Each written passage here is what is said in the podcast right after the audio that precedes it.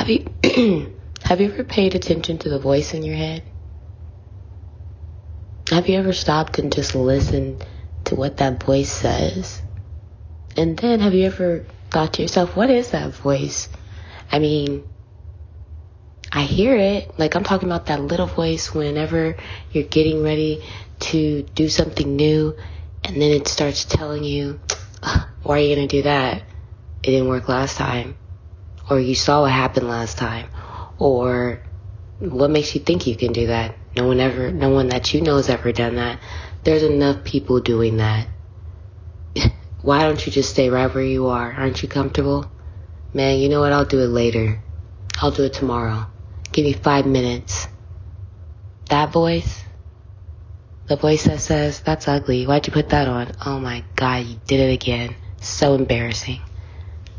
It's just always talking, isn't it? It's like, dang, when does it ever shut up, right?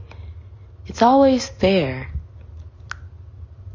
And if you listen, that means that if I can hear those thoughts, that means that I'm not my thought because I can hear them.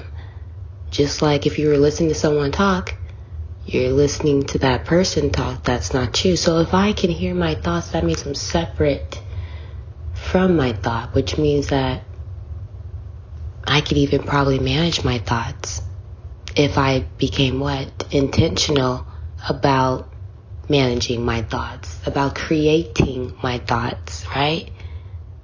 That means that I don't have to let that negative voice constantly speak every time I'm getting ready to do something that's different, something I don't understand, something that's a change, something that's new, something that's risky.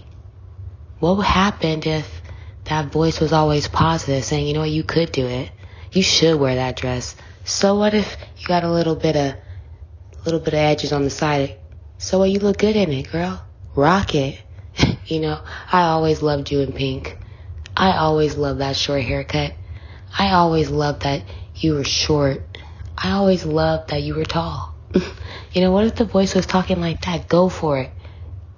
Yeah, so what that last experience didn't work. That's all it was, was an experience. It wasn't a sentence. Why are you still thinking about that happened five years ago, two years ago, ten years ago? What's your number?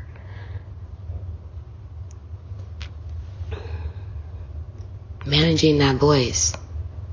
What does that look like? That looks like when a thought comes to your mind that you don't appreciate, that's not serving where you're trying to go in life, that's not supporting your goals, but it's actually criticizing you that means you intentionally say, I, I, I'm not doing that, think of another thought, no matter how hard it is. And you keep doing that until it becomes a habit. Because the only reason why that negative voice is so strong is because you've been listening to it that long. For more like this, talk on topics, my website is up.